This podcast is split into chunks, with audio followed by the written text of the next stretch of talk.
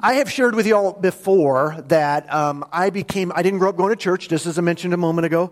Uh, I actually made the decision, as best I could, to follow Christ when I was uh, in the fall of my junior year playing high school football.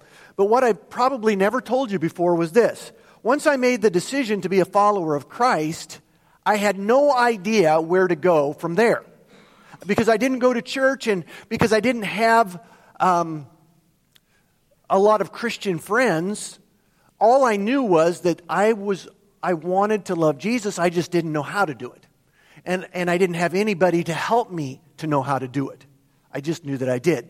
Well, I want to start today by uh, uh, telling you a story. What happened one night? I was, it was um, like in the winter of my junior year in high school. And I, I remember this night as though it was yesterday. Uh, we had just finished supper at my house, and we were um, i had went to my bedroom to do some homework for uh, some assignment i knew that was due the next day when there was a, uh, a knock at our door. And my mom went to the door and standing there at the door was this uh, short little chubby guy who was balding and he introduced himself as the new associate pastor at the methodist church in town. His name was stan weirson and he comes, so my mom invites everybody in. She's going, Oh my gosh, the preacher's here. You guys ever do that? Like, oh, it's the preacher. And so she invites everybody into the living room, and we sat down, and, and uh, he explains that um, he had just been in the neighborhood, and he, see, even though we didn't grow up going to church, we were like a lot of other people. We had our names on the roll at the Methodist Church, and he had seen our names on the roll, and he had decided to come and introduce himself to us, and then also to invite my brother and I to um, attend youth group the next Sunday night. Um, it was just a whim, really, that he stopped. That's the way he described it. Little did I know that that night um, would be the genesis of one of the most important relationships of my life which is kind of ironic and weird because Stan Weirson and I had absolutely nothing in common. He, we were of different generation, obviously. Um, his uh, interests were completely opposite of my interests. He was a musician and I was a jock, or at least I thought I wanted to be a jock. And there was, we just, I, there, when you step back and you look at it, there was nothing that would have said these two are going to be friends. But the, the good thing was, the godly thing was that Stan was able to look beyond our differences, and he made the decision that night that he was going to pour into my life, that he was going to invest into my life. Um, which is a good thing because I'm not sure, had he not, I, I, had already started to feel that warmth that I had had with, when I made my decision for Christ. I had already started to, to feel it, the light begin to go out. And because he decided to pour into relationship with me, um, I think I'm standing here before you today. I share that with you because now some of you are saying, well, oh, that's a sweet story, right? Because, but you're thinking, that's what preachers are supposed to do, right? Preachers are supposed to stop by people's houses every now and then. People are, preachers are supposed to invest in other people's lives to help them to know Jesus, and that's true. But listen to me. I want you to know something about my friend Stan. He was doing that even before he was a preacher. In a previous life, he had been a band director in, um, I think, Iowa Falls or something. Do you know, Keith? Was it that where? He, he, anyway. And even as a band director, just as a guy, a Christian guy, he was choosing to invest into people's lives so that they might come to know and to fall in love with Jesus. My point is that yes, it is the preacher's job to do that, but it's your job too. It's our job. It is fundamentally one of the most important callings that a Christian has is to invest in other people's lives so that we might have a basis by which we can, we can share Christ with them. Last week, if you were with us, you'll know that we, I invited y'all on a journey um, that is intended to equip us. It's a journey between now and Easter, and it's a journey that is intended to equip us with the skill, the tools, whatever word you want to apply to it, so that we might um, live out that calling uh, as effectively as possible. Because what I know is that sharing faith with, sharing Jesus with someone, is one of the scariest things that, um, that Christians have facing them. We feel ill equipped. We feel like we can't do it. We feel it's going to be awkward. Just all those things we talked about last week. But this next few weeks is intended to help get you over that hump, to help you embrace that calling, and to equip you to do it in a way to demystify the whole thing in a way that will help you to just say, This is who I am and who God wants to be in me. So, if you're willing to join with me on that journey, I invite you to open up your Bibles to that scripture that, uh, that Hannah read for us today in the Gospel of Luke, chapter 5. And as I try to do every week, I'm going to give you a little bit of history or background of what was going on uh, in, that sets up that, that little passage. Here in Luke chapter 5, what we find is Jesus out preaching. Again, that's not uncommon, right? Well, you look throughout the gospel, Jesus is out preaching all the time. And he's out preaching, and on this particular day, he has uh, gathered quite a crowd, which wasn't unusual either. But this was what was unique about this particular instance. He was on the shores, as he was preaching, he was on the shores of the Sea of Galilee, and the people who were listening to his message about the good news of God were so hungry for this good news that they were pressing in on him to the point that he was about to be pushed into the, into the sea. And he looks around and he goes, Geez, this is awesome, but I'm about to get wet. So he looks over to the side and he sees a, a boat floating on the edge, on the shore that was owned by a guy named Simon. Now I'm going to stop right there for just a second because you need to, I'm going to give you a character sketch of this guy named Simon. It's Simon Peter, by the way, if you're wondering. Um, but let me tell you, all these people that you read about in the Bible have personalities. Did you know that? And if you read closely enough, you begin to see you can create you, a, a character sketch of these people. So let me give you a character sketch of Simon because that's going to be important as you hear the rest of the story. Simon, he was one of those guys that you, you see what you get, or you get what you see, right? So he wore his emotions on his sleeves. He was kind of, a, he had a big personality. He was uh, uh, loud and bombastic. All right? You, ever, you know anybody like that? Might have somebody like that sitting next to you. I don't know. So this was Simon's personality. Anyway, Jesus, in, here in Luke chapter 5, Jesus looks over and sees that boat, Simon sitting in the boat, and he says, Dude, can I borrow your boat for a minute? Now imagine, his big, bombastic personality, natural leader. He says, Well, you might as well. It sure isn't doing me any good. I'll tell you why he responded like that in just a minute, but I, what I want you to hear is the, the personality in him, okay? Well, shoot, you might as well take the boat. It sure isn't doing me any good.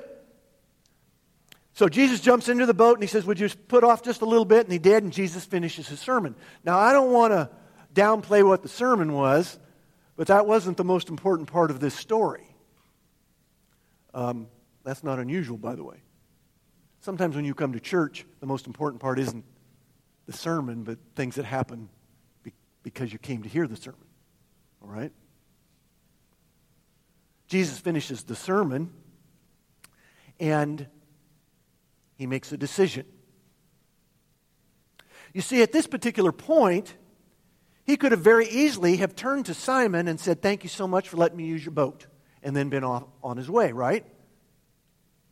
But instead, he makes the decision to invest in Simon.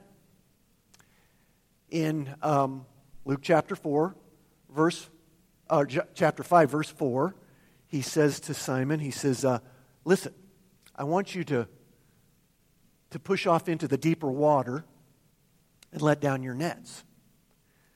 And then again, remember the big bombastic personality of Simon. He says, What are you talking about? I've been out fishing all night long and haven't caught one fish. That's why I let you use the boat. It wasn't doing me any good. But under his breath, he's, and under his breath, he's probably saying, Why should I listen to this guy? He's a preacher. They don't know anything. Certainly not about fishing, right, Randy? But instead, he humors him, right? And he puts out into the deep water. He lets down his nets, and what happens? They get so many fish, it threatens to break the boat. Now, I want to stop right there for just a second and, uh, get you to appreciate what just happened there. The first thing I will say to you is that up to this point in the gospel story, you go back and read. If up to this point in the gospel story, there is no indication that Jesus knows anything or cares anything about fishing.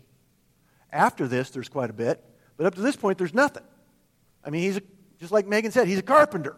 He's not a fisherman, he's a carpenter. So we have the no idea, he, he doesn't, it's not his deal. But what he knows is this it's a big deal to Simon. Fishing is a big deal to Simon, and Simon is a big deal to him. So, what does he decide to do? He decides to use fishing to build a relationship with this guy. Now, something else I'll have you notice. How did I start this story? On the, sea of, uh, on the shores of the Sea of Galilee, big crowd surrounding them as he's preaching the gospel. Who was not in that crowd? Simon Peter was not in that crowd. I, have this sense that he wasn't, he wasn't interested in listening to what Jesus had to say. He was more interested in the fact that he'd been out all night and hadn't caught a fish. And it wasn't until Jesus said, I'm going to pour into your life, that he was willing to listen.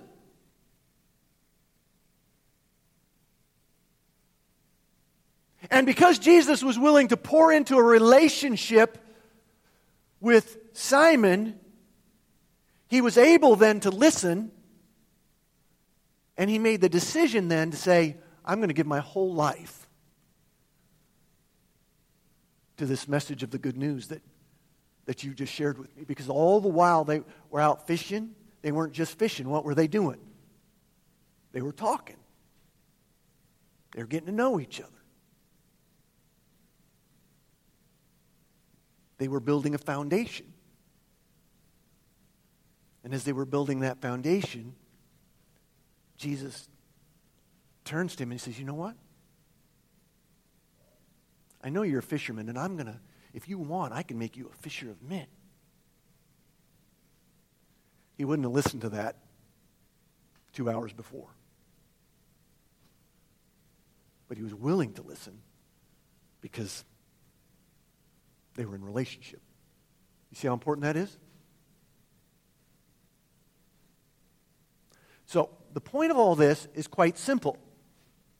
One, no one is going to argue with the fact that one of the fundamental um, responsibilities, privileges of a Christian is to share the good news of Jesus Christ with the world. Nobody argues with that. But what I'm here to tell you is that the first step of fulfilling that call is not just to walk right up to someone and say, Let me tell you about Jesus. The first step is to walk right up to someone and says, I care, I'd like to get to know you. The first step is to build relationship.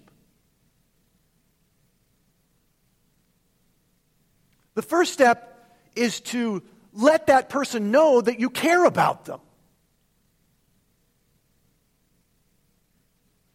You want to know what, what are your dislikes and dislikes? And tell me about your family. What do you do for a living? And then you need to stop and say, allow them to ask the same so they can get to know you too. And it's only once you've, you've shared in relationship building, once you've shared your story and they've shared their story, it's only then that you should take the opportunity to share God's story. That's called three story evangelism, by the way. And it's something we're going to get into as we uh, continue on our journey a little more deeply. Again, the point is this for any of this to really work effectively, it needs to be done in the midst of relationship. There's no doubt that people um, experience the love of God on a football field. I did. People sometimes are first exposed to the gospel message by listening to a sermon uh, on a podcast somewhere. That happens all the time. But the fact of the matter is, it isn't until they find themselves in relationship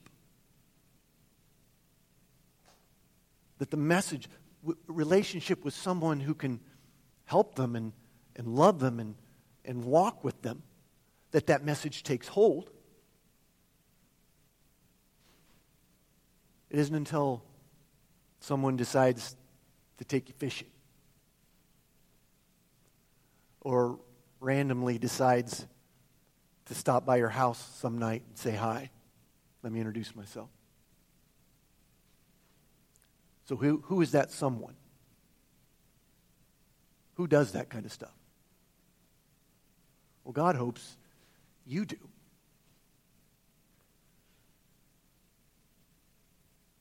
And it all starts by being willing to be in relationship with somebody, to care about them. And then being sensitive and listening to when the Holy Spirit opens up opportunities for,